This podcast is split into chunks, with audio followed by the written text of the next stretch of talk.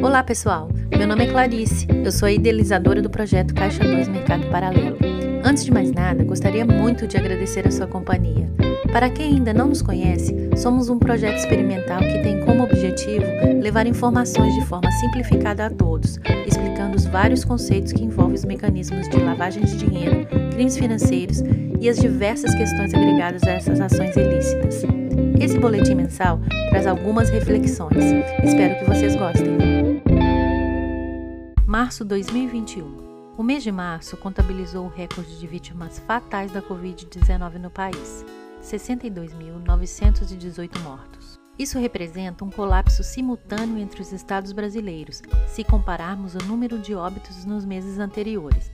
Enquanto a contaminação segue sua trajetória, sem escolher classe social, religião ou grau de instrução, a falta de amor próprio, amor ao próximo e a ignorância de muitos indivíduos, na maioria jovens, também continua em alta.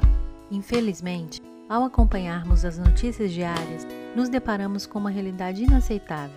Um número assustador de pessoas surpreendidas em locais de aglomeração, na maioria das vezes nos finais de semana.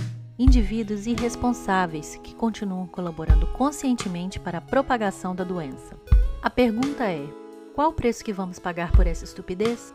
Não tenho dúvida de que cada pessoa que está escutando este boletim agora conhece alguém ou já ouviu falar de alguém que teve a sua vida ceifada pela Covid-19.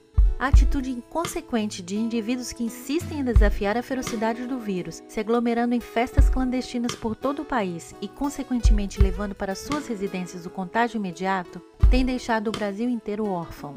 Em cada óbito, a única certeza de que morre também um pedaço de vários familiares e amigos que conseguiram vencer a doença. A situação de vulnerabilidade se agrava, especialmente para as pessoas de idade e que apresentam doenças pré-existentes.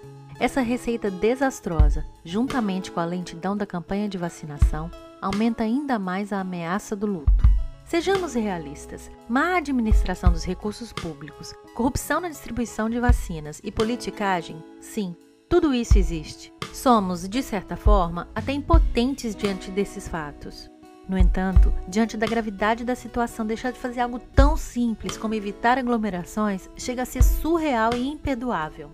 Afinal, muitos estão colaborando para acelerar o que já é certo no destino de cada um a morte. Sejamos mais conscientes pelo amor à vida de todos nós.